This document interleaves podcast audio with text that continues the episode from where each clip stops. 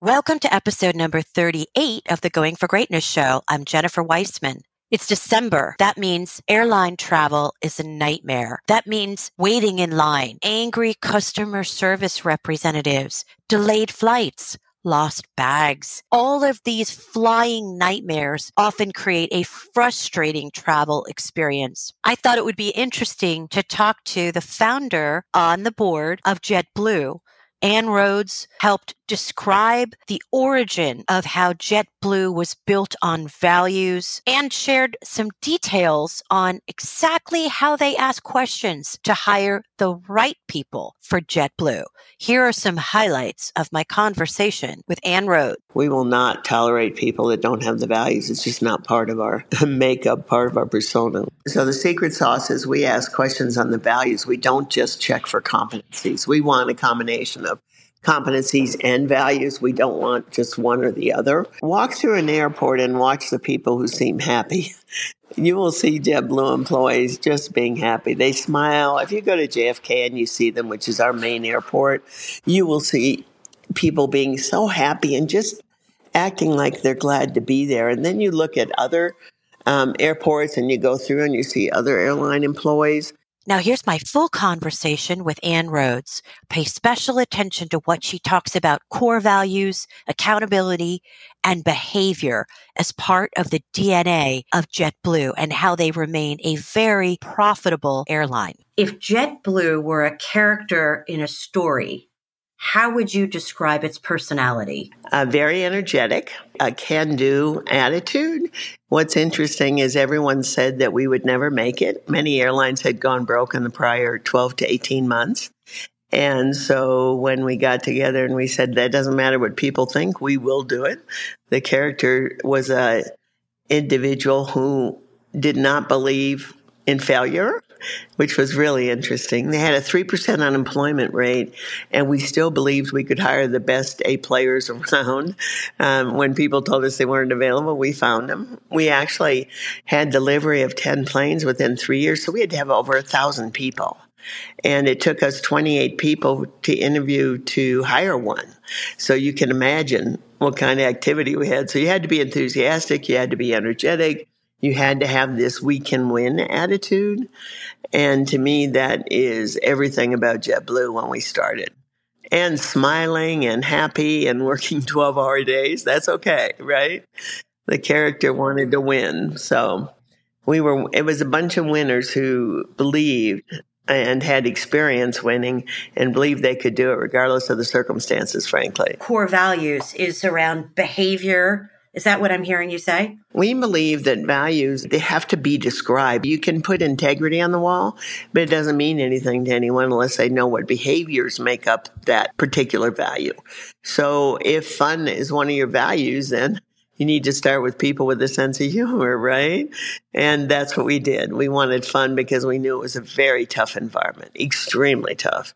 Um, but we wanted people to enjoy coming to work. The minute they come in that door, if you are at their offices in Long Island, New York, you will see an attitude you wouldn't believe. They come in smiling, they leave smiling. They, that is by design. We wanted a value to be fun. We wanted a value to be caring. What they did during COVID was incredible for their people. Uh, our people, I still call it our, even though I went off the board about a year and a half, a, a couple years ago. It's just an attitude of winning, an attitude of caring, an attitude of fun because they're values. Those are the values. Um, caring, fun, integrity, safety. Literally, I think it's also about passion for the customer, internal and external. And you have to remember your internal come first because if you don't have a passion for your people, you don't, you'll never have a passion for your customers. Give me an example of how you have fun at JetBlue, especially during Corona when no one was flying. That could not have been fun. That's exactly right. Um, but I will tell you, it wasn't fun and it was very, very difficult. But for instance, one of the things, let me give you an example of the caring value first they paid, and it was done by board members and management members. They paid for anyone's funeral that was a close family member. It was done. That's a caring value. The fun part was what they did was they had a number of people who said, we want to learn during COVID. So they, instead of like every other company, they cut training, they cut getting together. They, what JetBlue did was we sent fun messages on your computer in the morning. Those that were at home, we gave the mothers extra time to stay with the children because you know, so many care centers for children, child care centers. I heard this number 25% New York went under. So there was no to take care of your parents and your older, I mean, your children and your older parents couldn't do it either because of the, the potential for them to get infected, right? So we, what we told them is to enjoy your children, stay home, and we'll give you two years and you won't use your, you won't lose your seniority. You will still keep that seniority, which is so critical in the airline world and enjoy it. And if there's anything we can do, there were areas where, for example, people went out and helped these people that needed food. We paid for things to happen in the community. We actually paid our employees to go to the community and work. We let them enjoy as much as they could what was going on and to make the best of it. I literally think, and we also, by the way, uh, started people going to college. We ended up with an agreement with a university for them to go to school online, a combination of online and in person. And 135 graduates finally graduated. Um, the first graduate graduation of 135 people, all of whom told us they had did not have a family member that had ever graduated from college. Wow, that's amazing. We have what's called the JCCF Fund. It's a jet crew uh, member fund and employees, the first day you start, you can give a dollar or more to the fund. So as a board member, I gave the cash that I received to that fund. And what happens during COVID, some people couldn't pay their rent. They applied and they, in most of the instances, they were given money to pay their rent. Many times they had other issues and they could apply their different reasons. We delineate the reasons and you can apply if any of those if any of those circumstances happen to you. And we gave out over a million dollars. When you say you're loyal to the employees, I would imagine that you have a very low turnover in an industry that is probably very high turnover. Right. Is that right? We started with a very low turnover. I frankly don't have the numbers since COVID because I know COVID um, caused many people to turn over that wouldn't normally. And, and for the most part, when we lose people, it's because of childcare or because of other things that they can't actually control. If you go online and look at our website and you look at some of the comments people make, they love working there. It's constant. I mean, I get it all the time on the website. 7 to 10% turnover in our reservation agents, and most people have 25 to 30 in the airline world. Now, I will tell you one thing we found out when we were recruiting and we first started in 1999. What happened was our employees, some potential employees said, is there any way, we were in Salt Lake City, was our first res center. Is there any way we can work from home? And we figured a way. We were the first ones to ever do it. And so these mothers, for the most part, the Mormon moms, um, got to stay home and work from home. And that, if you think about 24 years ago, that was not happening. But because they asked us, we said, well, there'll probably be a way. And David Neeleman, the founder, said, of course there's a way. We'll have the technology, we'll create it, and we'll figure a way. Another part of the caring value to me. Is JetBlue a profitable airline? Yes. Since we started flying, we've been profitable. Our stock has suffered recently. Uh, they're going through right now a potential merger with Spirit, purchase of Spirit.